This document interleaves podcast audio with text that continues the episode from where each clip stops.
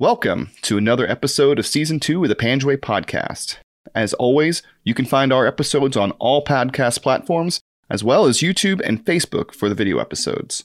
Please be sure to hit the subscribe button on your platform of choice, and if you enjoy what you hear, head on over to Apple Podcasts and leave us a nice five star review. If you want to support the podcast financially, we've set up a few ways for you to do so this season. You can become a patron by hopping over to patreon.com slash the Panjwai podcast and sign up for a small monthly donation. If you want to make a one-time donation, you can find us on Venmo at the Panjwai podcast. And last but not least, we've got a small selection of merchandise in our store. So if you head over to thepanjwaipodcast.com and click on the store tab, you'll see stickers and other merchandise and who knows what might come down the pipeline. So remember, on all three pa- platforms, that's the Panjwai Podcast. P A N J W A I podcast. Thank you.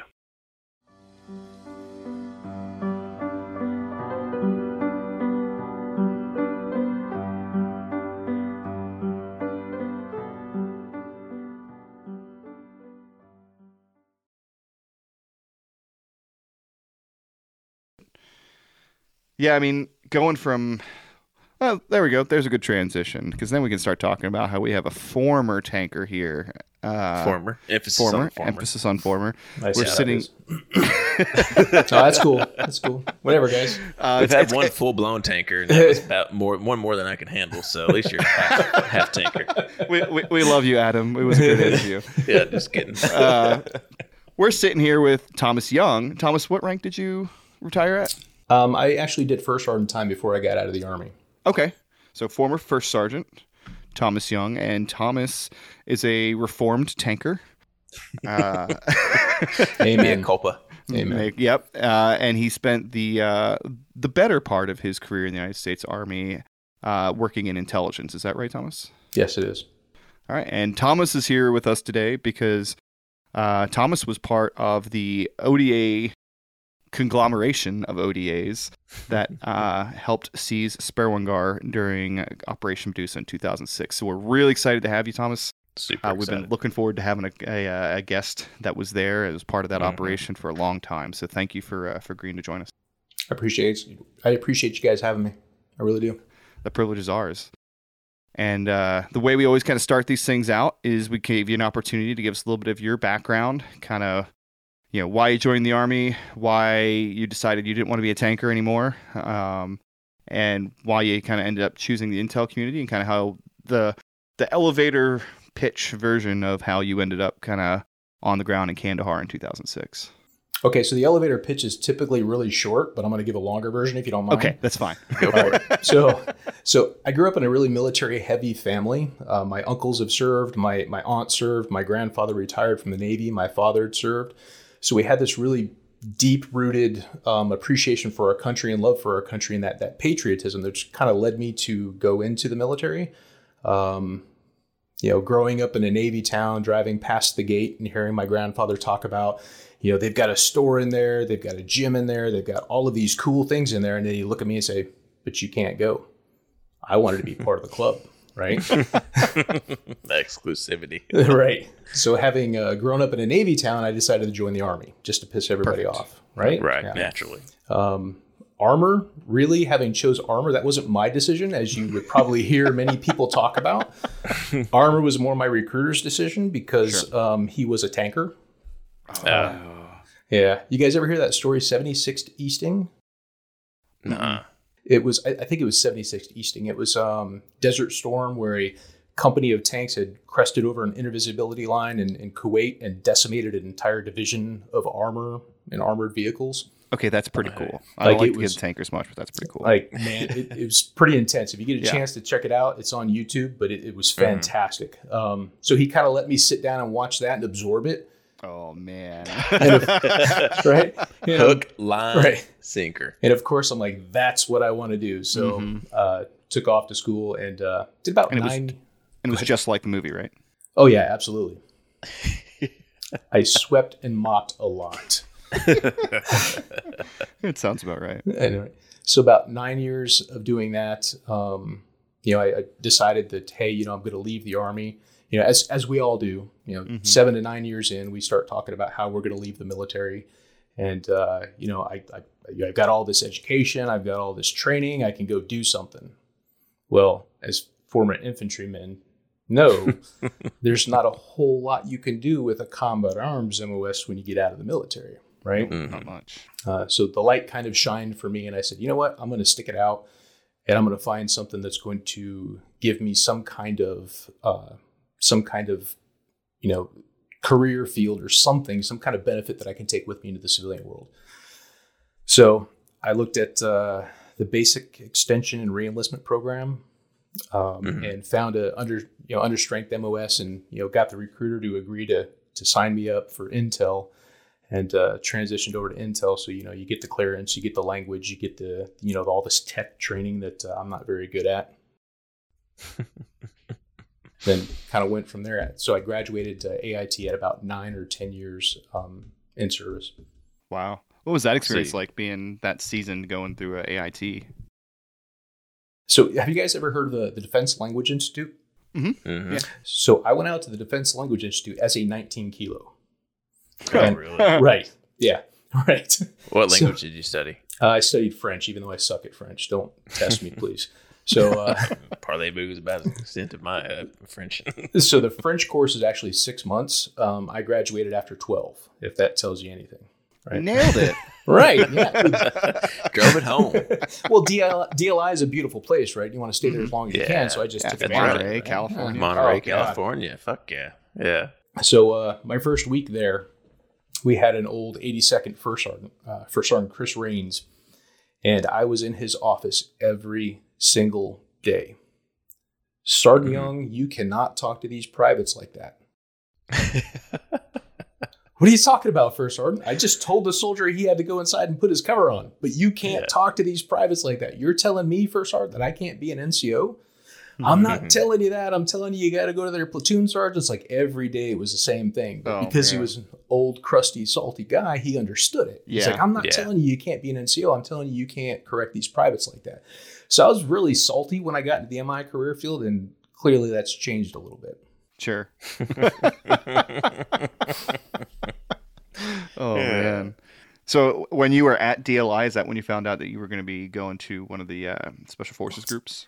So it was actually uh, by chance, really. Um, we show up day one, we're doing all of our in processing stuff, and I had this big ass, you know, first cav patch on my shoulder. And, you know, Mhm. of course, the paratroopers kind of stick together. They kind of clump, you know, they, they figure out their group and they go standing underneath the tree while everybody else is near formation. you know? LGOP, LGOP, so uh, one of the guys comes up to me, he looks at my shoulder, he says, Sarge, that's a big ass fucking patch. Jerry Smith. I'm like, uh, yeah. So he asked me to explain. I was like, oh, I was in the cav. And, and from then it was just, you know, best friends. Like, so he kind of brought me into the crew. And, you know, a couple weeks in, I was initially on assignment to the 82nd Airborne Division. So the Mhm. plan was I'd graduate school, I'd go off to jump school, and then I would hit AIT and then head out to Fort Bragg. Um, and a bunch of those guys, you know, clearly were coming from the 82nd from uh, 525 or something like that. So uh, an MI unit out there underneath the 82nd. hmm And I, I told them, I'm like, I'm going out to be in the 82nd. They're like, dude, you don't want to do that. like, like, like ceasefire. So they pulled me in. They're like, you need to call the branch manager and you need to tell them that you want to go to third group with us. So there was Mhm. a large group, I think 12 of us, all in DLI together in in the first class or the follow-on class. So there were 12 of us, which is really odd because uh, the Saudi Quite a community, few. well, the Saudi community is a really small community. I think you know at most you have 24 guys in a, in a group, right? So it's- Wow. Mhm. it's very small. So they convinced me to call her, and she's like, "Yeah, you know, if you graduate on time, we'll put you on orders." And of course, I didn't, but she just turned a blind eye. I just eked by. Nice. yeah. So did you finish out all of your MI time and special special forces attached to special forces? Um, no, I did about five and a half years with uh, special operations, and I moved on to other army things.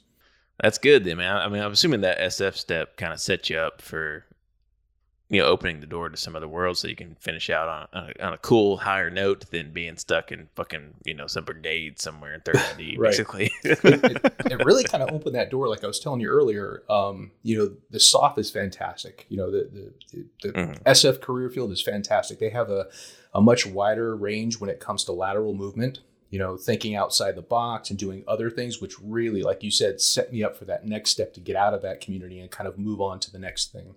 hmm They were fantastic. Cool. So, uh, when did you get to the SO, SO, SOTA? Uh, so I showed up uh, to the Sade community in October 2003. Okay. So we're firmly at war at that point. Yes, we Yeah. are. We actually uh, so Couple wars deep. Yep.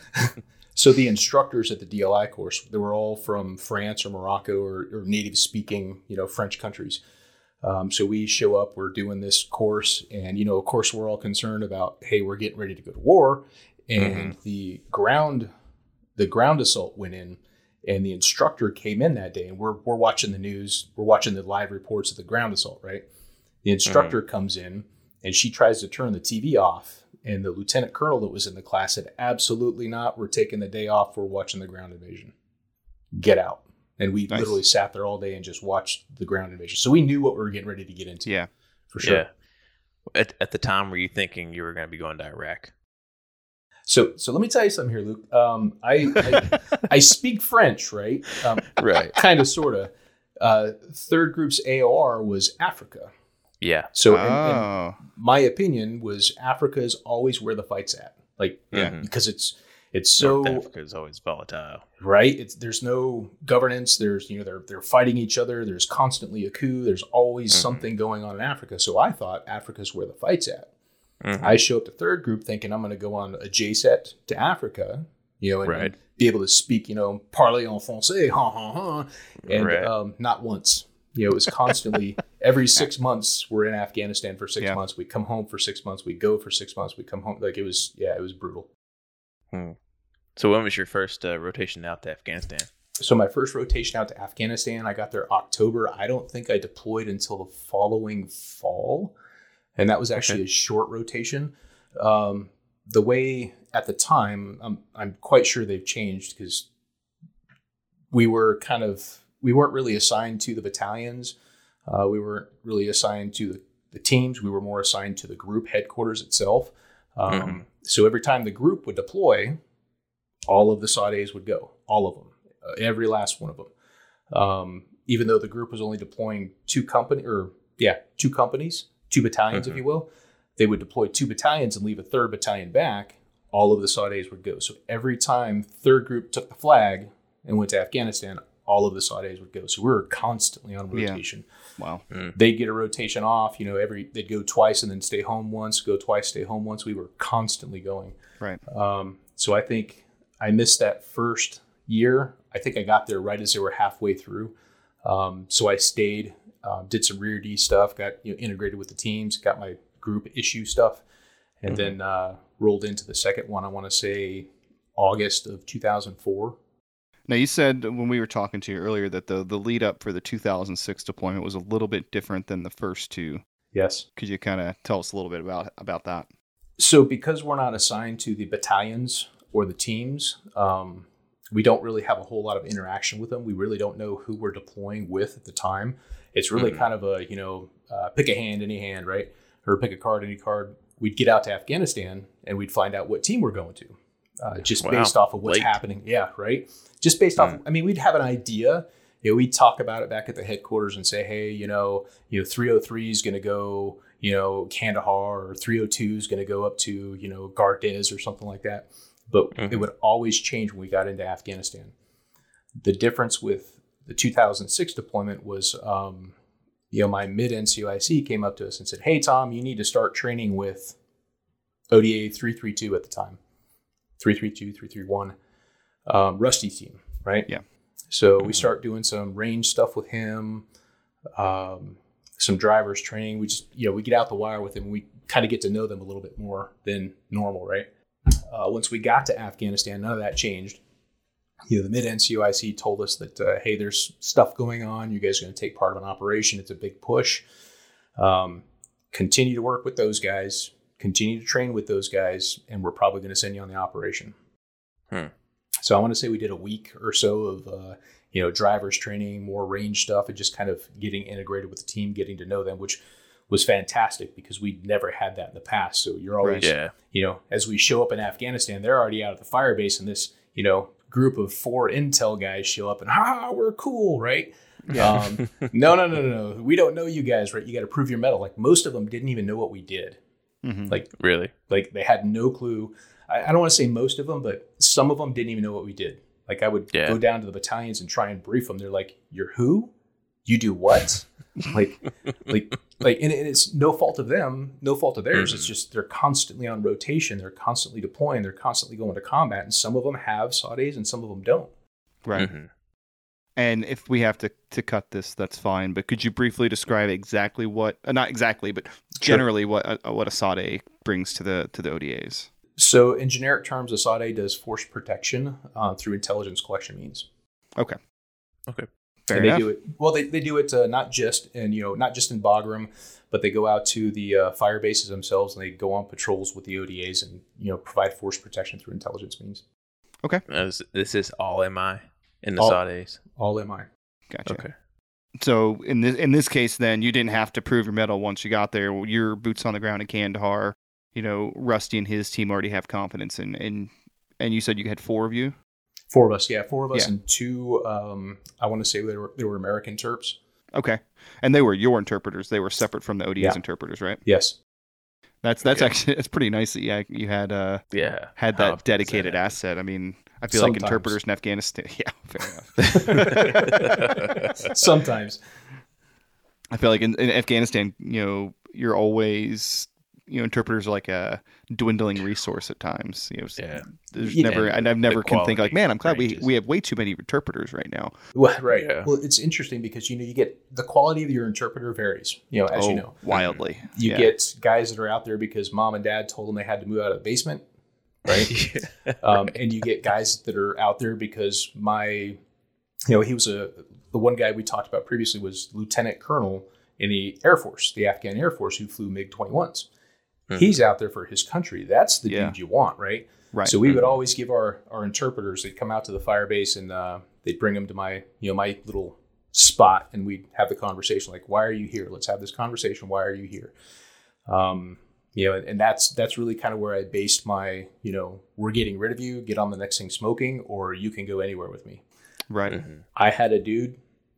This guy couldn't have been five foot three, really skinny guy. I think he was 18 when he showed up. Wow. right? Spoke Wow, like four or five different languages. He shows up and I look at him. He comes in to meet me. He's like, Hey, Tom, you know, I'm Sal and, you know, shaking hands. And I'm like, Sal, how much do you weigh? And he says, 120 pounds.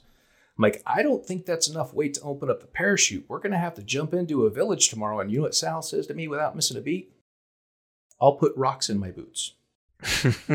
I'm like, brother, you can go Fuck yeah, me Sal." anywhere I go. Right? like anywhere I go, like you are a badass. And he was probably hands down one of the best trips I'd ever had, Wow. for sure. That's good, man. Yeah, that's awesome. Well, meanwhile, down at uh, Bravo One Six Four, it's like, can can you speak a coherent English uh, English sentence? Sorry, Can man. you? Oh, oh no. More importantly, do you even speak Pashto?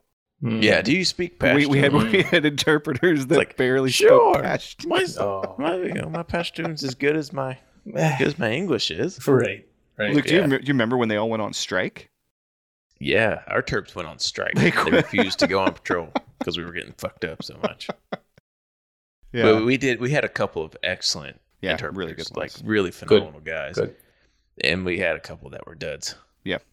some real turds. So I was a turd in the organization, right? That's right. Oh, Look at the yeah. draw. Yeah. But we had one who got his fucking noodle rocked, and his name was well, we called him Jay. I always felt really bad for him because he was he was one of our better terps, hmm and you know if he had stuck it out, he wasn't. He had been doing it for gosh, I don't know how long. He was a true believer too, man. He was. He did, yeah. He That's was. good. He was. He was all about the cause, and he was a really good guy.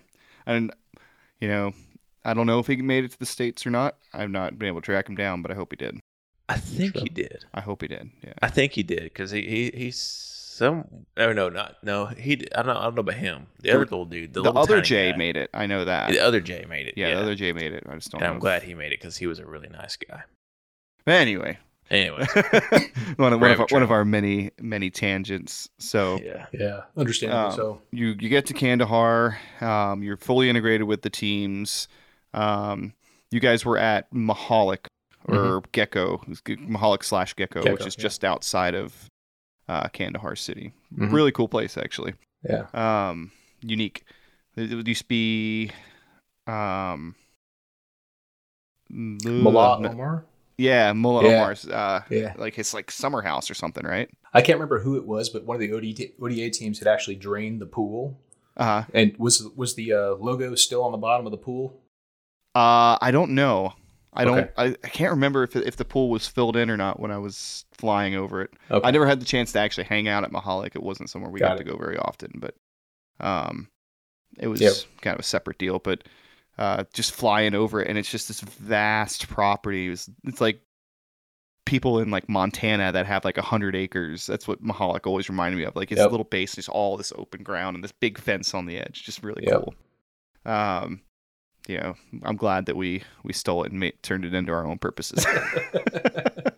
Yeah. Did you ever do the climb to the top, Uh, to no, the top of the I- mountain? I don't. I did not. Um, but we sure did drive a lot of that terrain. Uh, Yeah. that week that we were there, you know, having having the idea that we're going to drive through the desert, they wanted to get a lot of drivers training in, so we drove Sure. along the side of the mountains. You know, them and their GMVs and us in our up armor that Up was armored Humvee weighed three times as much. heavy as hell. sinking Yeah. it to the axle every time you hit a sand pit somewhere.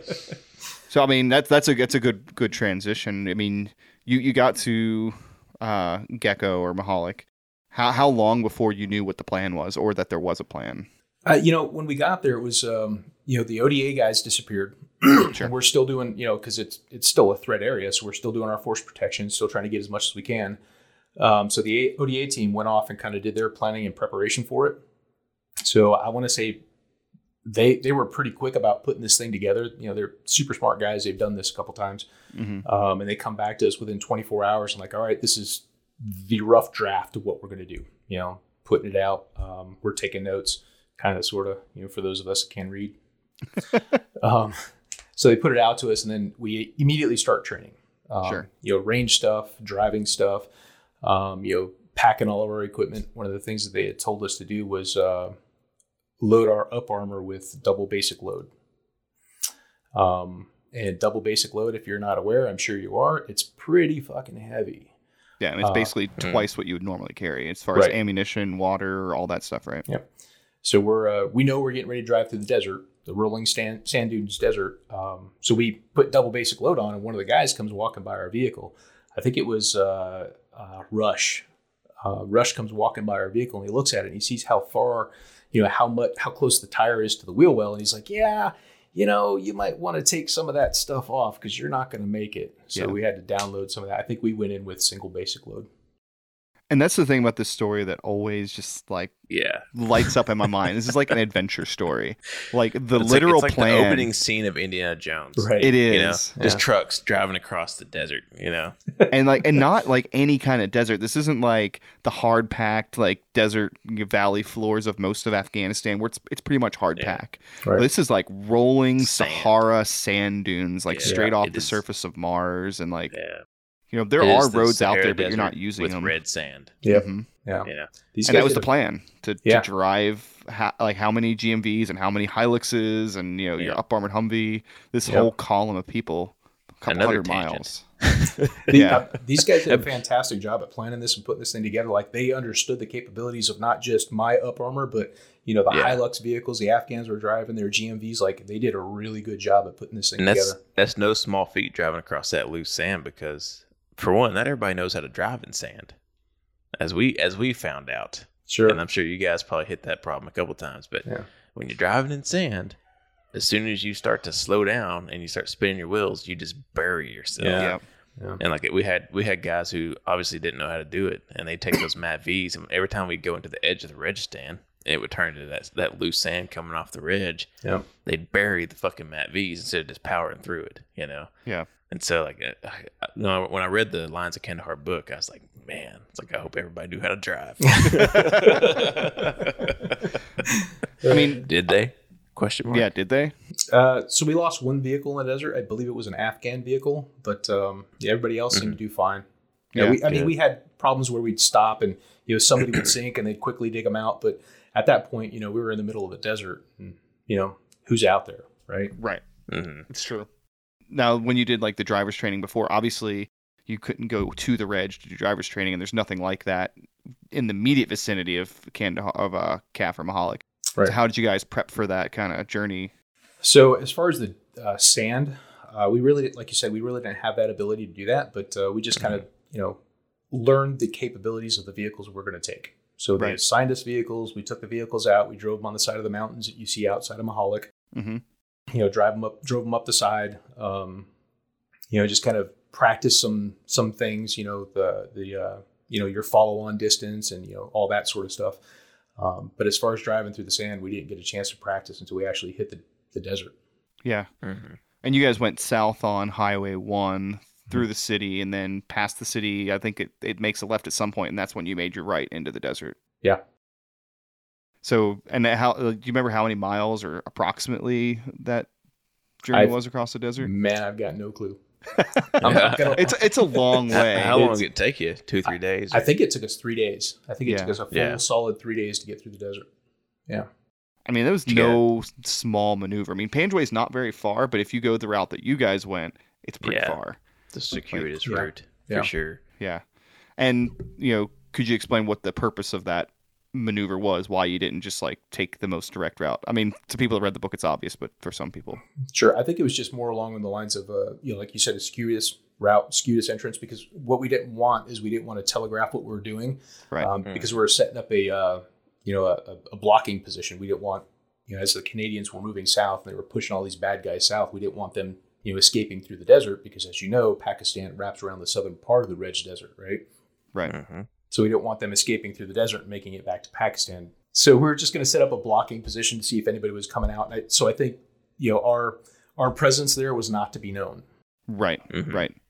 And it was supposed to your your arrival in that blocking position was supposed to coordinate with the start of the aerial bombing, or was it supposed to uh, coordinate with the, the ground assault? I believe it was a ground assault. Okay. I'm not I'm not 100 percent positive, but I'm, I'm pretty sure it was a ground assault. Because I remember there was like there was a, a weird thing with because uh, in reading General Fraser's book, he was supposed to do like a seven day bombing campaign before the ground assault moved in, Right. and they shortened it for whatever his I don't know I can't remember what his reason was, but the result was that they didn't soften the targets enough. Um, so it would make sense that you guys would arrive in conjunction with the ground assault Yeah. because if they if they shortened the aerial assault by four days, then it would have thrown everything off.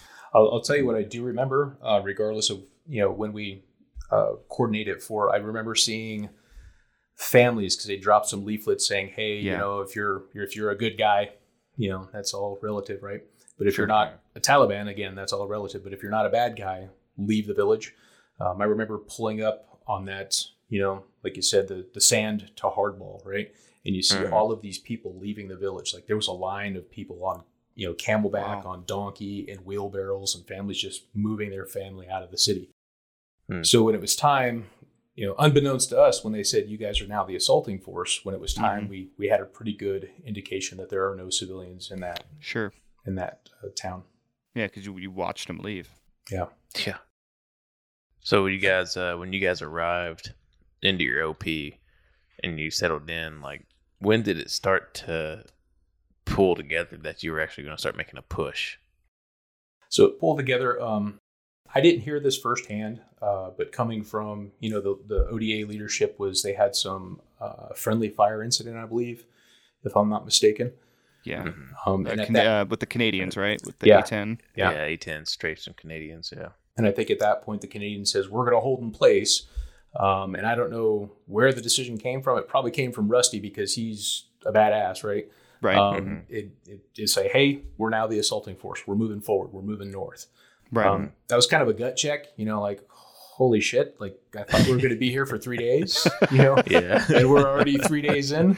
Right. Um, yeah, Seeing all the shit unfold Yeah. out in the district, right, over that three days. for sure. Yeah. and uh, prior to this point, you had already identified that Sperwan Ghar was some sort of object of interest, right? So as as we're uh, rolling through the desert, um, we had comms with our S2 shop, and the S2 shop was telling us about this um, what they thought was a man-made hill, um, and as we know, it's not a hill. Um, this man-made hill with a potential mortar position on the top of it. Um, so you know, I'm, I'm passing this info to, to Rusty, and you know, because they have more things to worry about, he's like, "We'll get to that when we can get to it, Tom." And then Right. you know, we continue on, and Mhm. at the end of the day, we ended up assaulting that position. Right. Hmm. Um, and if uh, again, I'm uh, remembering from you know the book, uh, the idea was that that was just such a position of dominance Yes, that they could get up on top of that thing, and you had kind of cross, kind of even out the distance because the guys on Masum Ghar could see so far, and then from Sperwan Ghar you can kind of see whatever the guys at Masum Ghar couldn't see, and kind of start to bring more American air power to the fight. absolutely. Lieutenant Colonel Bolduc and uh, Major Bradley are like, we're going to do this. We're going to take the our three ODAs and our ODB and all our Afghans. We're going to seize this hill. Uh, and the first attempt didn't didn't go so well. Uh, so the the first attempt was it was actually so while the hill was the landmark, the school was the target. The school, Um, okay, Right. School to the south, the Sperwan Ghar. no, the one on the the one on the Oh, the plateau, schoolhouse right? on right at the base. Yeah. Yeah, right at Yeah. the Okay. base. All right. Cool. Um, so the initial push into the village, um, we had gone in and we had actually gotten surrounded.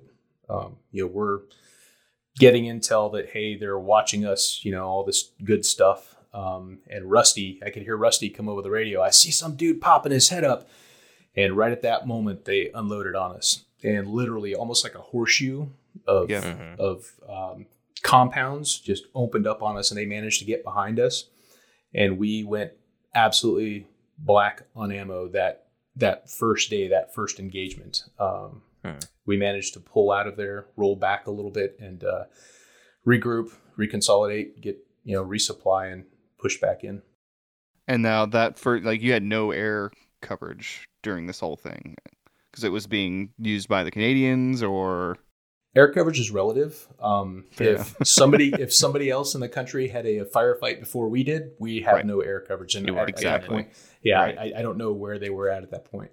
Um, Because this is not a, not a great time to be duking it out in Afghanistan because uh, so much of the priorities and the monies and everything else is getting dumped into Iraq in 06. right. So it was kind of you know making do with the leftovers essentially in terms of air power and, and infrastructure and things like that. So Yep. so when you guys got hit on that first day moving in, I mean, was it you know was it just uh, all out chaos or did it feel kind of coordinated? I mean, So it um you know it, it felt pretty coordinated. I remember Mhm. um uh, RPGs that were airburst over our head. So they were far enough away that these things were popping over our head, or at least close Right. enough.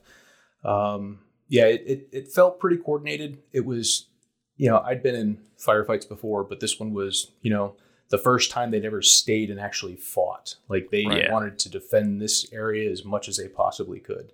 and when uh, did you guys get hit close, far? I mean, how how are they fighting? Uh, fighting positions, established fighting positions, or was it kind of hit and run and they you know At this point, I think it was uh, they were just using their their huts, their their their Yeah. walls, their compound Yeah. walls, popping over the walls and shooting at us. I think they were trying to get us from continuing forward to that uh, you know the base of the mountain and the base of the Mhm. schoolhouse. Yeah. Sure. Um, and was was this the firefight in which uh, your your teammate dutifully carried out his uh, ammunition resupply duties? Yeah, sure. So um, we we pulled up there, and you know when the firefight broke out, we all you know pulled online as as we do, right? Mhm. We were the far right vehicle, so the far eastern vehicle. Um, the rest of the ODA was kind of off to our left. Um, and we hear, you know, we're hearing this radio, you know, this, this these guys talking on the radio saying, "Hey, we're we're low on ammo, we're low on ammo, we're red on ammo." Our 50 cal um, had gone down. Um, Shocker. yeah, I know, right? Give the support guy that one over there in the corner, right? Um, so our, our 50 cal had gone down, and we knew that it wasn't going to come back up. I'm, I'm pretty versed on a 50 cal. I took a look at it, and there's just no way this thing's going to come back up. I think it was a calibration issue. Um, the the receiver was bent in. Um, so oh, wow. knowing that, uh, Yeah. my guy Lauren Jefferson goes to the back of the vehicle and grabs these. I don't know what there was like the really tall cans, Yeah. like the hundred rounds or something like that. The really Yeah, the ones that are supposed to be on like the the vehicle turret with Yeah. the yeah. yeah, the big ones, right? So he grabs two of these things and starts running across the battlefield. And I'm watching, and everything's happening in slow motion, right? And I'm seeing rounds skip off the ground behind him as his fat ass is running across the, the open battlefield. but it gets better. He drops these things off, and he turns back around and comes back. And again, following him all the way back. It was fantastic. The guy's a, an absolute stud. Dude, that I, I, a hundred pounds of uh, fifty cal. Let me just.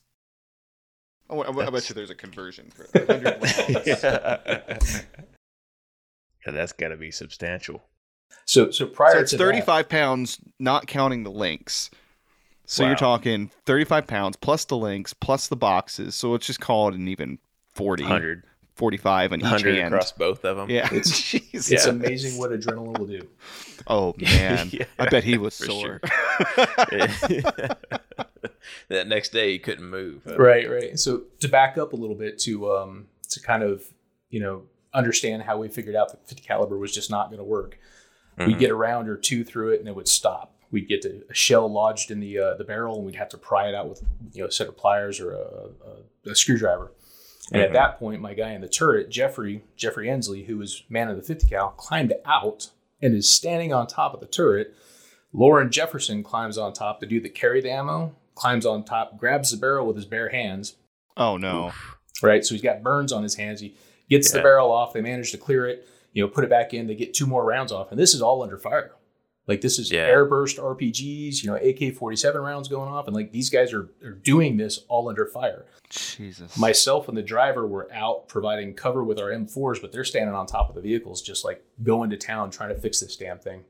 Um, but that's kind of what led up to Lauren, you know, grabbing those cans and you know, like, fuck, it's down.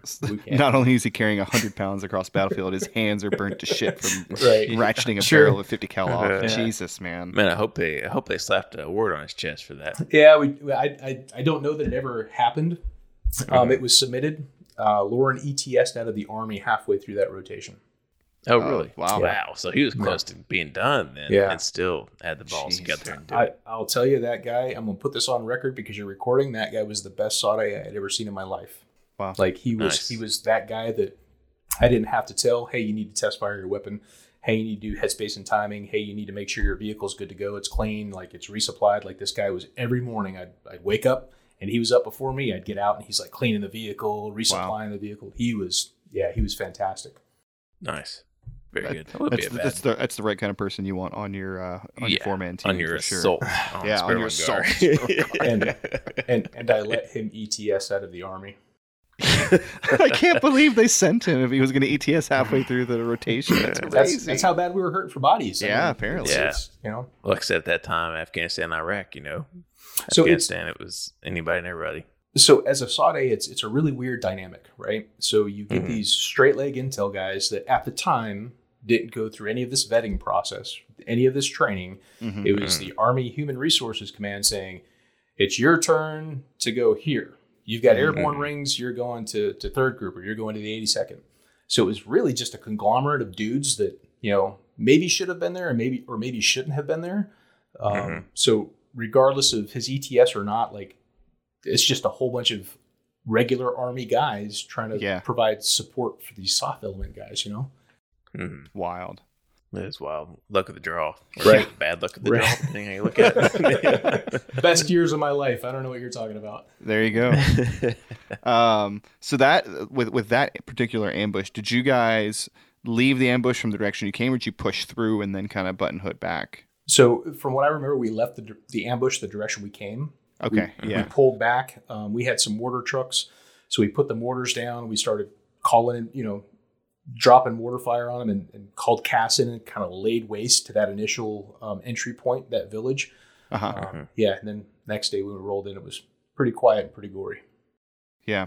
Hmm. Um, So you guys made it back to the desert that night, right back to your same initial blocking position, right? Uh, no, it was not the same initial blocking position. Oh, It okay. was, uh, yeah, it was probably about a kilometer or two outside of the, the village. Oh, okay. So Yeah. not, okay, so you, you No. didn't go all the way back into No. the ridge then. No. gotcha. Okay. And like Down you said, you guys that are open ground where you can see them coming at you. Yeah, sure. Yeah. and you guys were out of everything. I mean, you're almost completely out of uh, ammunition. I'm sure you're you're short on water and food and all the other kind of stuff. I mean, you're already there longer than you planned to be. So that Um, night, that that arrow resupply was probably worse than the ambush, um, because even with nods on, you can't see these things coming out the sky. Because I don't know, I don't know how they had them marked, um, Mhm. but it's pitch black, no illume, and I just remember hearing the pallets hit the ground. You know, it's like, oh shit, that was like 50 yards away. Like we're huddled up in our vehicle, knowing that we're probably safer than the ODA are because they've got GMVs and we're in an up armor, right? Right. Yeah. Not a good feeling, man.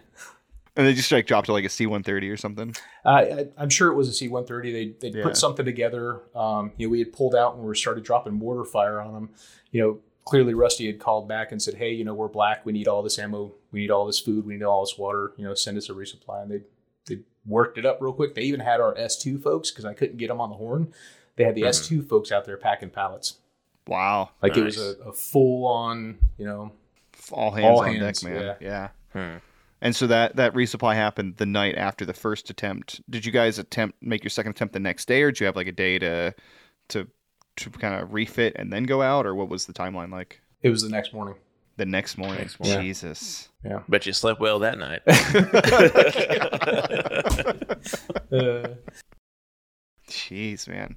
And so, so I they, mean, they came in there with cast, laid waste. Yep. And you guys rolled in. You said it's pretty quiet on the second day in just because they'd smoked so many of them. Yeah, the second day in it was pretty quiet. Um, you know, we did some pretty good damage to it. Uh, rolled through the town, and from what I remember, the town was just south of the actual Sperwan Ghar. So we we had pushed through it and managed to uh, hit that berm area that we were talking about. You know, there, 'cause Mhm. there's a couple levels of Sperwan, if you will. yeah, Uh, there's the, the, first level of spare right the ground level where the road Right. leads up to, and then there's this berm you pull up Mhm. and onto the like this large area, hmm and then there was the mountain. So it was almost Right. three levels. Yeah. Yeah. Yeah, for sure. Well, I think the village that you're talking about was to the southwest of Sperwan Ghar. Maybe. Okay. I, I mean, so it might have been like an extension of what we call Pai Maluk. uh, that would be my uh, guess. Yeah. But that village that was more now that we're talking again, I think I can I think I figured it out, Curtis. we were talking about it tonight. Is I think that the village that y'all got hit from, uh, probably to your left, to your Okay. west, The west. um, was very safe for us. It was actually uh, one of the safer villages in the AO. Then I think when you took when you actually come up onto the berm, I think you drove past where our burn pit ended up being. Yeah, I and the say south good- the that's a good south exit of the gas of the uh, base for us. Yeah, That's a good And so. I think that road up from there is right around where our burn pit was, and you crested it just to the south of the hill, but not quite. Like you know, so when you when you came up on the berm, where was the schoolhouse? Off to your left a little bit. The schoolhouse, yeah, I, I guess it was off. Yeah, it was off to the left a little bit. Yep. Yeah. Yeah. I think that's what it is then for our Sperwan Ghar fellas. I mean, it's it's kind of it's interesting to think about this assault on Sperwan Ghar because our recollection of Sperwan Ghar has HESCO barriers, and they they built mm-hmm. r- multiple roads that go onto the base. So like, you know, when we were talking about driving over the berms, you know, because there was only one way onto that facility, you know, through a road, and you know, due to the IED threat, I'm Sure. assuming that's that was that was off limits. Mhm. Um, so you guys took the berm, which was doable at the time because there were no HESCO barriers in your way. Yeah, yeah. Um, so you guys were up and over the berm and then kind of onto that plateau Yeah. where the schoolhouse is. Mm-hmm. Uh, and at the you said it was quiet when you went through the village, but when you got up to Sperwan Ghar, did were you were you fighting uphill to get onto the plateau, or was it were they kind of letting you letting you up? So we managed to get onto the plateau. I was the second vehicle on the convoy. Uh, Rusty's vehicle went first. I went second. We got up onto the plateau, and the third vehicle behind us hit an IED. Um, Hmm. At that point, I want to say Rusty and Riley Stevens were reacting to an ANA guy who had his foot blown off on the top of the mountain, on the top of the gar. Uh, Oh wow, Clearly, was heavily mined. yeah, Um, so we came up over the top, The explosion happened. Rusty went first. We gave it a minute. We came up second because there was no gunfire at that point. We came up second, and the third vehicle behind us hit that IED. And Rusty and, and Riley immediately sprung into action and came running down that hill. And that was that was the the vehicle that Greg was in. Yeah, Greg and uh, Sean. Um, and unfortunately, Sean did not survive. Uh, they both survived, actually. They did both survive. Sean, okay. Sean got his bell rung pretty good, but uh, Yeah. yeah, Greg was the worst of the two. Okay, that's right. Right. That's right. Greg was one um, that was really, really bad. He he has a book too, so we'll put a link in the show notes for Awesome. for for Greg's book. Um, Hmm. and yeah, he was the one that you guys put on the bird, and you weren't 100 percent sure what was gonna Right. what was gonna How it's happen. gonna transpire. I mean, it's kind of miraculous that you guys didn't take any more casualties than you did. Honestly, Yeah. Yeah, I uh, I look back at it, and you know, and, and after having been on top of that hilltop, and you know, the EOD supposedly cleared it. Um, apparently, somebody later on had stepped on an IED later on Mhm. after we had vacated. Oh wow. Wow. So apparently, there were still IEDs up there that we just got lucky enough not to find. Yeah. Mm. I mean, I'll, I'll represent my EOD homies. Man, there's That's there's no job, way to clear an entire place like Mount, that. For sure, uh, like, yeah. yeah. this is- I mean, there's uh, probably HLZ IEDs and- still there that never got found. Yeah. They just batteries just ran out of juice before That's a by the good time guess. somebody stepped Actually, on them. there's, Yeah. probably, there's definitely an idea on like the edge of the HLZ somewhere. just- Somewhere, yeah. I mean, Yeah. we just put so many hundreds of pounds of gravel and rock and Right. HESCO Mhm. barriers, and Yeah. I mean, I mean, and it's it's for our listeners. If you haven't checked out the website to look at pictures of Sperwan Ghar for uh, the combat outpost, quote unquote, is a really really big It's a big, you know place. installation. Yeah. yeah. I mean, if you were to run the outside of it, it'd probably be you know at least a half a mile, maybe even a full mile if you ran around the whole thing. Mhm. You know, the hill is quite tall. Like you said, it's a mountain. yeah. You know, it's like 80 feet above the the rest of the valley. Um, so the idea that anybody could clear that is Yeah. just crazy. And then the fact you guys were able to seize it relatively unopposed on day two is a, is a testament to. Uh, I wouldn't say unopposed. Um, so Things got loud quick. Huh? Right, yeah, I said Crest that ridge. relatively compared to day one. Right. compared to day one, right? So I, I know we talked about this in the in the interview process where um, Rusty had put together a team of ODA guys and Mhm. literally stormed through the schoolhouse. Yes, right? yeah. Stormed through the schoolhouse, cleared it. Something happened. I can't remember what it was. I don't. I don't know if it was the explosion. I don't know where they were at the time, whether they were in the schoolhouse or whether they were on top of the mountain and had to react to that. But they had Mhm. to come out of that schoolhouse. So Right. the Mm. Taliban had, or the Taliban, the bad guys had re-entered that schoolhouse, right? And Right. recaptured that schoolhouse. So Rusty had to put another team together and take it again. Um, as far as so y'all were taking contact from the uh, from the schoolhouse itself. we were taking contact from everywhere. yeah. yeah. Yeah. when did when did the small arms kick off? Because I mean, you, you said that it was there's not a whole lot when you guys crested the top of the uh, berm. Was was the IED kind of the initiation for the small arms? Yeah, the ID was the initiation. Um, so it didn't help that that truck had a whole bunch of mortar rounds in it. So Oh, a lot of mortar rounds were popping off, and and you know things were happening. But uh, yeah, that was the initial contact. You think it was command wire or was it pressure plate or I, any I, idea? I'm pretty sure it was pressure plate because we all there was a path that we took. and Yeah. we followed Rusty's path. Like he's like, "Hey, Sade, make sure you stay in my tracks," and we followed his tracks directly up. And the you know that was what we had Hmm. practiced. So I'm assuming it was probably probably a uh, remote detonated. yeah. Oh, okay. I mean, if it Yeah. was Yeah. command wire, it had to be fuck. I don't know, eight nine hundred feet of wire from that berm out to the nearest cover for. Well, maybe. Well, I mean, this is also before you know. I mean, even wireless remote detonation is, Yeah, is possible at this time. So I mean, yeah. yeah. that's true. weren't- so I mean, yeah, I mean, it's so that, that makes sense that the IED would kind of be the initiation for the small arms fight.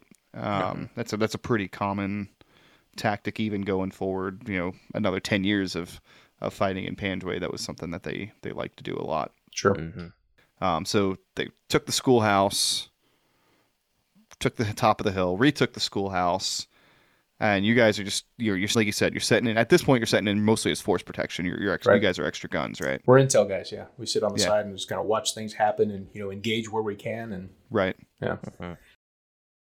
We can edit this out, but did you get to smoke some fucking? oh God, I thought you were military. You're you're you're not military. We don't ask those questions. Come on. Yeah, absolutely we did, man. Absolutely. Man, I hope it was just like a fucking shooting Swiss cheese, man. It- it was- dudes left and right. Well, you know, it, just like any you know gunfight you get into, you really don't see them. Yeah, you don't right. see So- shit. so I mean, how many V's of dust did you shoot at? Maybe that's the question I should ask. Right. Any muzzle flashes. Right, Yeah, right. yeah. I mean, it, it it really boiled down to CAS, like Yeah. Ron Yeah, Walker, or, us. or CT, or combat or tactical controller, whatever he was, you know, because there's different levels of him. Sure. He was a rock star out there. Um, yeah, he he really kind of um, he made it so we could get some sleep, if you will. Mhm. Sure. Yeah. That's what's up. Um, We'll edit that out. It's a dumb question. yeah. I was just curious because we, we never saw him. You know, we Yeah. never saw the Taliban. Like rarely. I think I only saw a dude a couple times. three or four Yeah. times in nine months, Yeah. and we always It's- got ambushed. We Yeah. never got the one up. yeah, Yeah. it's it's weird how that is. Mm-hmm. It's a lot more fun So- when you're up ahead, though. You get And you that downward angle. see You can actually see them. Yeah, that Listen must to be this nice. guy. it's funny. I'll, I'll tell one more anecdote and we'll go back to the point before we cut it out. But uh, when I went, I was like, look, I'm not going to tell you when I've smoked somebody. All I'm going to do, Luke, when I went back as an Apache pilot, I was like, I'm just going Yeah. to send you a meme. And the meme was from the new Star Wars. It was the Chewie we're home. So Yeah. Luke knew that if he ever Yeah. got uh, It was like the meme 3 meme, p.m. and- on a Tuesday. Yeah. the Chewie Yeah. were home, and I was just like, My boy. "Lay waste." and then there were a few more of those. it's it's funny because uh, I, I didn't realize that you were as much of a nerd as I am. So Yeah. when we're actually rolling through the desert, right? So we're we're going through the desert. We're doing random stops, whether it's for a map check or a vehicle had sunk in the sand. right. Um, so we had stopped, and Brian Pittman comes walking from the back of the formation. I'm standing on top of the vehicle. We're doing maintenance or we're doing whatever. We're doing you know function check on the 50 cal, and Brian comes by. He says, "Sade, you guys get anything?" My response is, "We ain't found shit." so Brian loses it. Right? He just almost shits himself. He loses it. oh man. He calls up over the radio and says, Sade says they ain't found shit. Yeah. So if you know if you're reference- listening and you don't understand the reference, Go watch Spaceballs. Yes. yeah, go watch Spaceballs Because that's what the desert looked like. Yeah, that's true. I mean, they definitely could have shot a uh, Star Wars film. oh Great. yeah. Oh yeah, for sure. Yeah. Yeah. And I've Be always said like, like- if if the flat earthers are right, if if they're right, I'm not saying that they oh, are, we're but not if pick on the flat earthers. if if they're if they're right, then all of our Mars footage was definitely shot in Registan. Mm. For sure. I think, I think they probably had more rocks on Mars than in the Registan. Well, there's parts of the Registan that have like mountains coming out of it. So, like our test range was in the Registan. It was a big mountain. We didn't see any mountains in the Registan. Bro, it's just all sand dunes for days. That's in that that like this whole story is already just like a great adventure story. But my I still think my favorite part is just this journey over the dunes of the red Registan Desert. We're gonna go save the Canadians and just Yeah. it's just wild it to didn't me. start out saving the Canadians. No, No, it was No. Not, it's certainly not that. The Canadians were doing a fine job themselves. Yeah, and it's uh, that's also interesting that the whole you know the, the mission starts with hey probably gonna be pretty boring. We're gonna drive out here, sit in a blocking position, watch the action, then we're gonna drive back, and it just it shifts so dramatically from what what that initial intent was. Yeah. Um, so on day two, I mean, how long does it take you guys to kind of get control of of the situation? Obviously, with the, with the help of the um the JTACs and the the air air assets. So you're talking about when we pulled up to the schoolhouse or when we entered the village? Uh, no, like when once you're on the hill, like when you kind of had Sperwan Ghar pretty well established. So I want to say it took us at least 24 hours, maybe a little bit longer, to get on Yeah. top of that that hilltop. Um, Hmm. Because, like we said, the EO EOD guys went up there, they cleared it. They spent a Mhm. lot of time up there trying to trying to clear that off. Right. Um, I think they had some dogs with them. They were doing, you know, like you said, a fantastic job, right? Yeah. Um, and at, I think it was, so day two we went in. So day three, maybe day four, we pushed up to the top of the hill. Um, gotcha. got to the top of the hill. We set in our, our base of operations. We pulled the GMV in back or the up armor in backwards, Right. thinking we were going to get our 50 cal up working. They resu- they resupplied us with another 50 cal, and oddly enough, Wow. it had the same issue. I was about to Oh ask, did that one work? oh man. You know, it, it's Oh. it's it's sad to say, but they think of you know the Sade. It's you know it's it's a bunch of guys that hang out at, at uh, Kandahar or Bagram, or they stay in the fire base when stuff gets hot. Um, Mhm. And that's absolutely not the truth. Right. So they hear that, oh, this 50 cows for the Sade. Again, give them the other one in the corner, right? Right. Um, Yeah. You know, for what it's worth, it worked out well. So we pulled it in backwards because we had a swing arm 240 on the back that Jason Davidson was operating. Um, so we, you know, had our heavy firepower up front, our heavy firepower up front. Um, right. So we got up there and just kind of, you know, took control of the village as much as we possibly could. you know, Sure. having the high ground that's you know as you guys know infantry guys know that's the best place to be Mhm. um you know It's with also good if you're a Jedi master. Just throwing it out there. one one day i might be one day Get Um, the beard for it. Yeah, I mean, you, you get you, you definitely got the uh, the elder Obi Wan Kenobi look Yeah. going right now. i like how polite you were with that you could be Obi Wan Kenobi in the upcoming. Yeah, series. yeah. I mean, Actually, if, you really could. elder yeah, if uh, if you if you and McGregor drops out of the series, I think you Yeah, could I'm you, you could nominating you perfectly sit in the in between the two the two trilogies. nah man You- my idea is to uh, be santa claus this year I just got, I'm, I'm working Go on my it. gut to make that happen I, Oh, I, I have I have some for. training tips for that. I, I see you oh. drinking beer over there i had to leave beer and go to whiskey because that beer was not treating me well I just don't eat to keep the fat off. Carrot sticks and beer. my man that's hilarious Twelve ounce curls and sets. there you go yeah. Follow the Pan- Panjwai podcast for more diet and fitness tips. oh shit Uh, and we'll lock that one behind the Patreon wall. and edits, edits. Uh, so what? Jesus Christ. so once you're on top of the hill and you kind of have you got your your vehicle up there, you've got at least got a 240, Mhm. um, Mhm. which, as it turned out, uh, ended up being quite more of a far-reaching weapon than one would uh, would would anticipate, right? Right, absolutely. Um, so we we got up there. We're holding the hill. Um, we get some intel saying, um, you know. So I'm sorry to back up. Jimmy Caldwell, uh, Master Sergeant Caldwell, had taken a team and actually had gone into the town, uh, so north of the schoolhouse. Mhm. Um, at this point, Jimmy Caldwell had gotten surrounded, um, Hmm. and it was it was a rough rough spot. I remember hearing over the radio, you know, the situation, and I, you know, getting the intel. I didn't want to break, you know, I didn't want to get on the radio and interrupt what was going on because it was that important. Um, Mhm. And my guy Jason, he had dismounted the 240 and kind of moved forward a little bit, all the way up to the edge of the the mountaintop, and uh, he starts yelling at me, Tom. Tom, because if you look out about 2,400 meters, 2,000, 2,400 meters out, be about You right. Yeah. you see this dry riverbed. Mm-hmm. He's like, Tom, these guys are running across the riverbed and they got RPGs. I'm like, fuck, shoot at them, right? And he's 240, right? It doesn't go very far, and he's Hmm. fucking pinging them. And he got it to the point to where he's arcing these things in the best he can. so he he manages to get them to disperse. That's wild. And then the next thing we know, they're coming over in in a uh, Hiluxes, right? They're they're transporting their guys over in Hiluxes. I think it was to to you know support what they were got what they had going on with Jimmy Caldwell. Yeah. So we Mhm. we called down to the uh, bottom, or I I went down to the bottom of the hill, walked down the side of the mountain, went down to the bottom of the hill, and I told Rusty and Jared, I was like, hey man, this is what's going on. I need some heavy firepower. I need some heavier firepower up on the top of the hill. That's when Mhm. they pushed Rush up to the top of the hill with his 50 cal. He pulled in next to ours.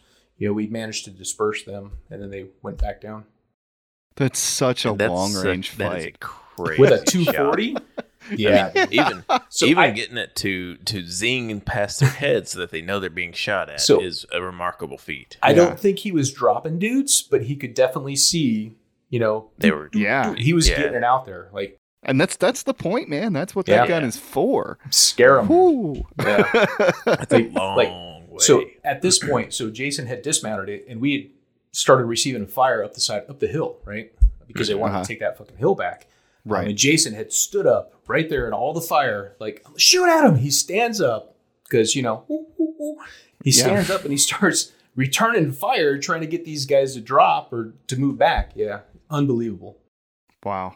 That's awesome. I mean, and, and for our for our listeners, again, if you want more of a reference, you go on the website and there's there's lots of maps and stuff. But the riverbed he's talking about is the Arghandab Riverbed, which is a solid two Solid. two two and a half clicks north Yeah. of Sperwan Ghar. Yeah. Um, and from the hill you can see it clearly, but I mean that's just a, a, there's a long, long shot. And what's the uh, max effective range of that thing? Like, like, Wow, 1200 20 Not meters. that. yeah, like, Yeah. yeah, certainly not that. not, yeah, not two clicks. that's yeah, sure. I, I would I would say those rounds were subsonic when, they were, when they were hitting the ground around those Yeah. guys. I mean, and, and honestly, like even a, even with a 50 cal, that's a long That's a- that's a engagement. long Yes, reach. yeah, Yeah. absolutely. You know, it's got the speed, but as with everything, all, all ballistics, I mean, you, you lose a lot of accuracy as Right. the bullet slows down, starts to tumble. So like. E- Even if that story had been with a 50 cal, I would have been impressed. But with a 240, Jesus. So the guys down in um, down in the village that are getting surrounded, like they're in a pretty bad spot.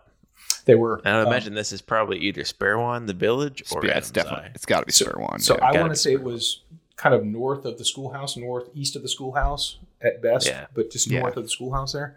Okay, Um, that's that'd be Sperwan. Yeah, I don't know what broke contact. I think they sent another uh, another team in there, a couple more guys in there to kind of help break contact and bring them back out. But yeah, Mhm. like you know, no issue. So you're hearing all this go on, just getting thick and bushy down there. Right, right. I'm up on You top guys of are the hill, happy as a pig and shit. Right? It's horrible. Yeah, horrible. So I mean, I mean the the core of this story is that all all of your guys' estimates, not yours because you didn't make the estimate, but you know the task force estimate or whatever of the number of people that were supposed to be in that area was way underestimated. You know, and when you get to, when you get to those numbers that they're way underestimated, a couple hundred, you think, Yeah. oh, they're gonna they're gonna shoot some bullets at us. You know, maybe have an IED, maybe shoot an RPG, and then they're gonna run. Right. Mhm. Like, so that's what we thought we were going into. They're going to run. We're going to get on there. They're going to shoot at us a little bit. We'll defend ourselves, and then they'll run. And then we'll have the Mhm. hill. We'll have the schoolhouse. We'll have the, the land. Right? Right. Mm. Not so much.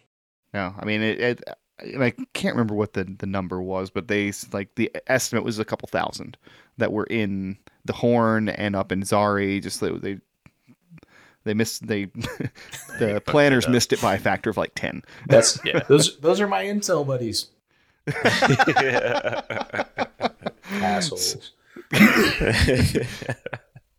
I'm But sorry. at the end of the day, you guys are down there just duking it out with a couple hundred Taliban or more.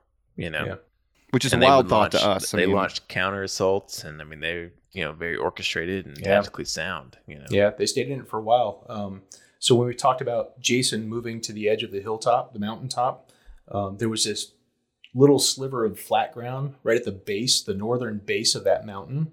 That Mhm. Rusty, you know, we're getting intel saying they're going to, you know, keep us occupied on the eastern side of this hilltop and flank us on the western side of this hilltop. So my guy Mhm. Lauren, the guy with the burned hands and the you know smoked shoulders, right. Mhm. goes running around the southern side of this swimming pool. Um, Right. He goes right around the side of the swimming pool with his weapon to kind of, you know, keep him back. And he gets around the corner and jumps in this foxhole that was already up there. And all I hear is shit, you know, amongst the firefight, right? Amongst Uh-huh. the Yeah. gunfire. I'm like, Oh, what? What? hit. Talk to me. Like, talk to me. Like, what's going on? He's like, shit, literally shit. Like I jumped in this foxhole and it's full of shit. Apparently the the A and A guy, or not the A and A guys, maybe the A and A guys, but the bad guys had used it for a, a shitter, and he Uh-huh. jumped right in it. With Oh, the only no. uniform he had for the three day operation. Yeah, That's Um, like the equivalent of taking refuge inside of a Right. porta john. So yeah. he, he had managed to keep those guys back with M4 fire. And Rusty came around the south side of the mountain and pulled in on the northern side where that flat piece is and Uh-huh. hung out there and just kind of helped keep them from approaching the side At of that bay. mountaintop. Yeah. I mean, it sounds like keeping them off of Sperwan Ghar those first few days was a very active endeavor. Like you're constantly moving Yeah, things constantly around and constantly sending patrols out to create white space. I mean, Yeah. it doesn't sound like at any point you're like, oh, we got this. Like we're we're good. Oh, oh, we did. We we had one of those points, and that was when the AC 130 was overhead. and we were able to sleep. right. I know we 105's talked about that, just raining in. right. So you guys were on Sperwan Ghar for we said what nine days? Something like that. We got out there around. I want to say we left the thirtieth of August. The very yeah, and we had managed to get. We started the operation in Sperwan. I want to say the third, the second or the third. Okay. And we had managed to get on the top of the hill. And I know Rusty came up there with his team. And when you see all those pictures with the team sitting up there with Mhm. the American flag and the Canadian flag, that was on the 11th of September, wow. which Oh, wow. was which was very you know clearly symbolic. But uh, yeah, Yeah. Wow. Yeah, that's right. I pretty forgot that that was right around that same time. Yeah. So it was hot. Mhm. to say the least, yeah. Yeah. yeah. That's fucking crazy. And what what's kind of crazy about this whole story is you guys you did this whole operation, you know, this bold initiative to seize the high ground, which like just seems like such a foreign concept for the modern war on terror, you know. Yeah. Um against an entrenched enemy force. It's almost conventional, scary enough. Mhm. And uh and then you hand it off. And then you're back off to like kind of the what the normal rotation has been, which so like what was that transition like going from this big named operation and seizing terrain and like defending it furiously and then you know a company of 10th mountain guys shows up takes it away from you you go back to doing whatever Well, fuck. Honestly, man, I'm a I'm an intel guy. It was a relief. Put it bluntly, it was a relief. Yeah. No, yeah. it was uh you know it's it's one of those things that you invest so much time and so much energy and so much you know bloodshed really with with Scooby Sure. like it's you know you don't want to leave it um, because you're it, it's like it's like your deployment right you go on a deployment you finally get shot at you're like okay the pucker factor is not so bad anymore because I survived the first one right right? So we're already there. We're already ingrained in this. We're already, you know, doing the job. We're already defending it. Why not leave us here? We felt, ki- Hmm. I felt, anyways, um, with the infantry coming in and taking our place, like you know, we should just stay here. As, Sure. as Mhm. much as shitty as it was, because it was Yep. pretty shitty, and I, I can't see how they would continue to resupply um, us for that mission. But yeah, it was it was kind of a, a rough feeling. You know, yeah, we're going back. I get to get a shower, and my buddy gets Right. the shit off his uniform. But at the same time, it was like, uh, Yeah. you kind of want to finish what you started you know Right. and kind of follow yeah. Follow it through I That's understand what- that That's why this is nice. You know, I kind of get a follow up on what happened afterwards. Yeah. Yeah, I mean, and honestly, Sperwan Ghar is a, a popular destination for everybody who uh, who anyone who had the privilege of being stationed there. So Sure. Mhm. I'm, I'm pretty sure we would all thank you and your team for ensuring our comfort Yes. during our Yes. 2012 Thank you very much for putting us on a hill that did not get hit very often Yeah. because they knew they Yeah. could never take it. Right. But Especially mostly, when they had thank you for not bombing guns. the schoolhouse. You know, thank you for Yeah, keeping that bomb us. intact, Yes. and so that we could use that as barracks uh, Yes. several years later. That's that's the real. So we could sit in the air conditioning in a concrete building when it's So- 120 War is hell. outside. so I, I think we wanted to talk about this bombing piece. So there was somebody Yes. that Yes. was actually there prior to us. Um, and I, I Hmm. told you I'd get you the information. And I think I'm close to it. Um, digging Okay. through all my messages and stuff like that. But the guy's Mhm. name was Eben Brown. Eben Uh-huh. Brown was a third group SOT-A way back in the day, way before I got there. Um, and he was actually on Sperwan Ghar.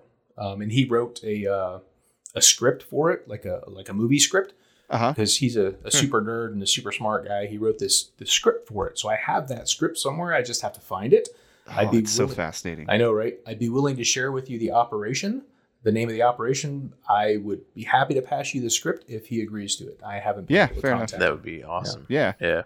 But and, and uh, for our listeners, the the background there is that you know Rusty and his team were not the first Americans to step foot on Sperwan Ghar as we Yeah. originally believed. Originally So thought. there's get- more to the story. don't get me wrong. I thought they were, but uh, you know. Um, so we talked about bombing, the bombing campaign, right? Yeah. Um, Mhm. So as we're on top of Sperwan Ghar, um, you all know that that infamous hole that's just kind of sitting there. We call it the shitter. Mhm. Yep. Um, so we had found out through our intel channels that that hole was a previous operation that my buddy Eben was at, where they dropped a JDAM on that hill because they thought that was a mortar pit.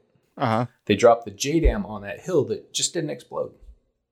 So Oh, for Yeah. those of you that were taking a shit in that hole, you were shitting on a JDAM,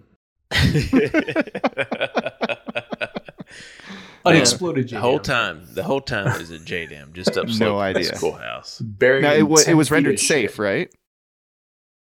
It was rendered there. That's great. Can you Imagine- imagine just sitting at lunch one day and the mountain explodes? Like, Yeah, what? like some Yeah. like fucking Pierce eats too many uh, too many MREs. I, I he think goes they up hit. there. Yeah, You know, Boom. it's a really solid dookie. Tumbles its way down and just clicks the little button on the JDAM. man, that thing And then next thing you know, the whole HLC is covered in four four like four inches of dust. poo. And Turn poo. and, and, and shit. Yeah, So it's, clogs up her, A- her HVAC unit. We can't get no AC anymore. there you go. I think they'd actually tried to uh, drop other mu- munitions on it to get it to explode, and it just didn't. Like, so we felt Probably- comfortable shitting on it. Yeah, it's probably it's probably buried deep in the hill too. Yeah. Gosh. That's crazy. Yeah, nine months, never knew. Sitting next to a Sitting next to a fucking sitting next to a JDAM. bomb. Yeah. Yeah. Crazy. Oh man. So, what was what was the rest of your deployment like after uh, after you left Sperwan Oh. Gar? Now you're gonna make me put the pieces together. That was a pretty rough deployment for us. Um, No so, shit. as I said, we had a, a well. Aside from that, we had a uh, a relatively, you know, as I said earlier, we had a relatively small SOT-A community. Sure.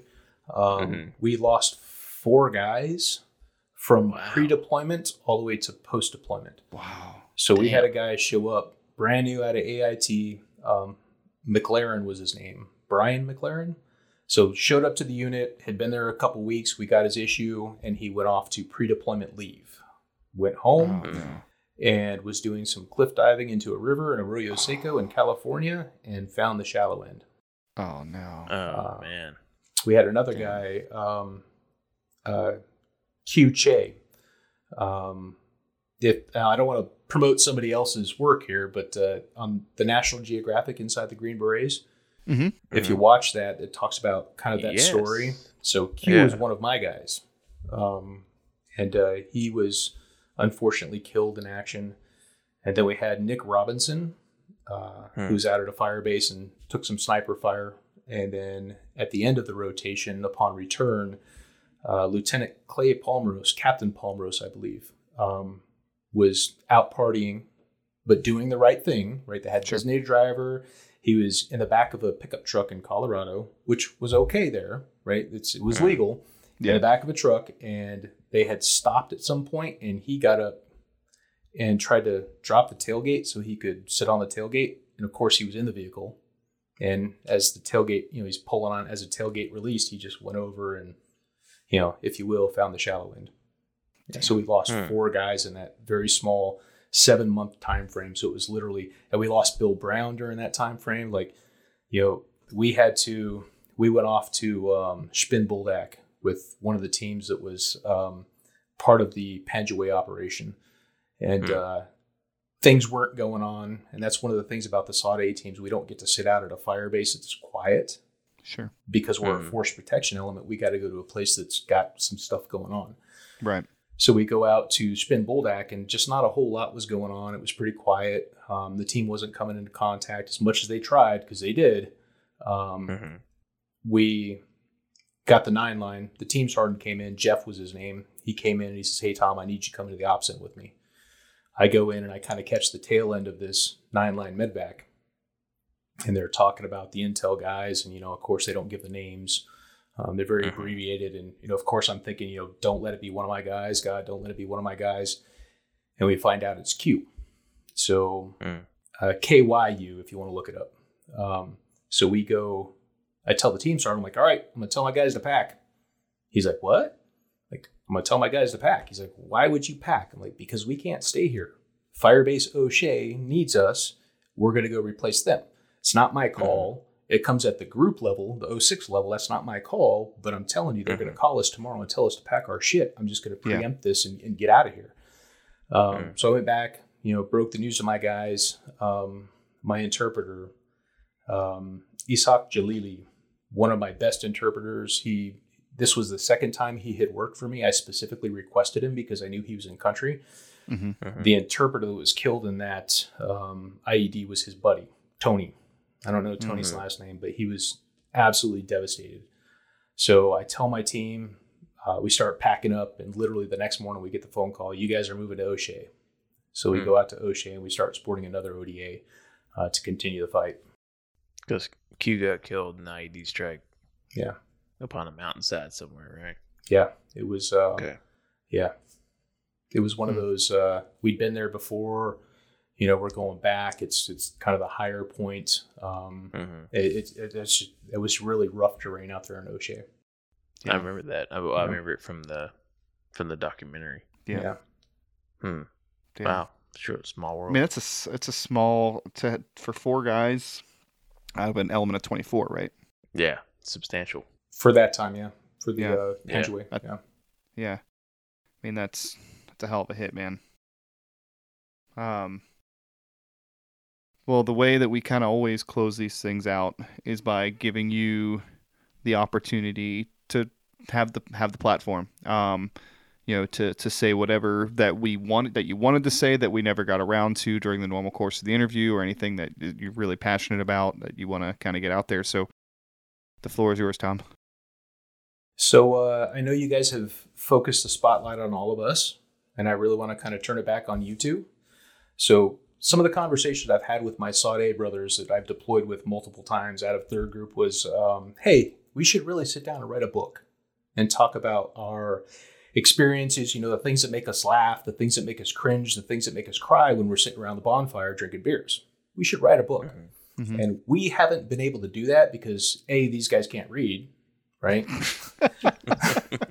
but B, we've kind of gone all of our separate ways. Most of us are Yeah. retired. We got one guy that's still in, but I really want to thank you guys for doing this. This is something that I can leave for my children when they grow up and they, they get a better understanding of, hey, what's going on? Because I don't want to tell them all the stories, you know, because some sure. of those are, are pretty private, but this is fantastic. And I really appreciate you guys giving us the opportunity to talk about this. And it's been an honor to be on your guys' show. It, I mean, the privilege is Oh, ours, man. man. It, Yeah, it really is, um, and we appreciate it for sure. yeah. um, deeply. You know, that's one of the things that's kind of helped helped keep it going.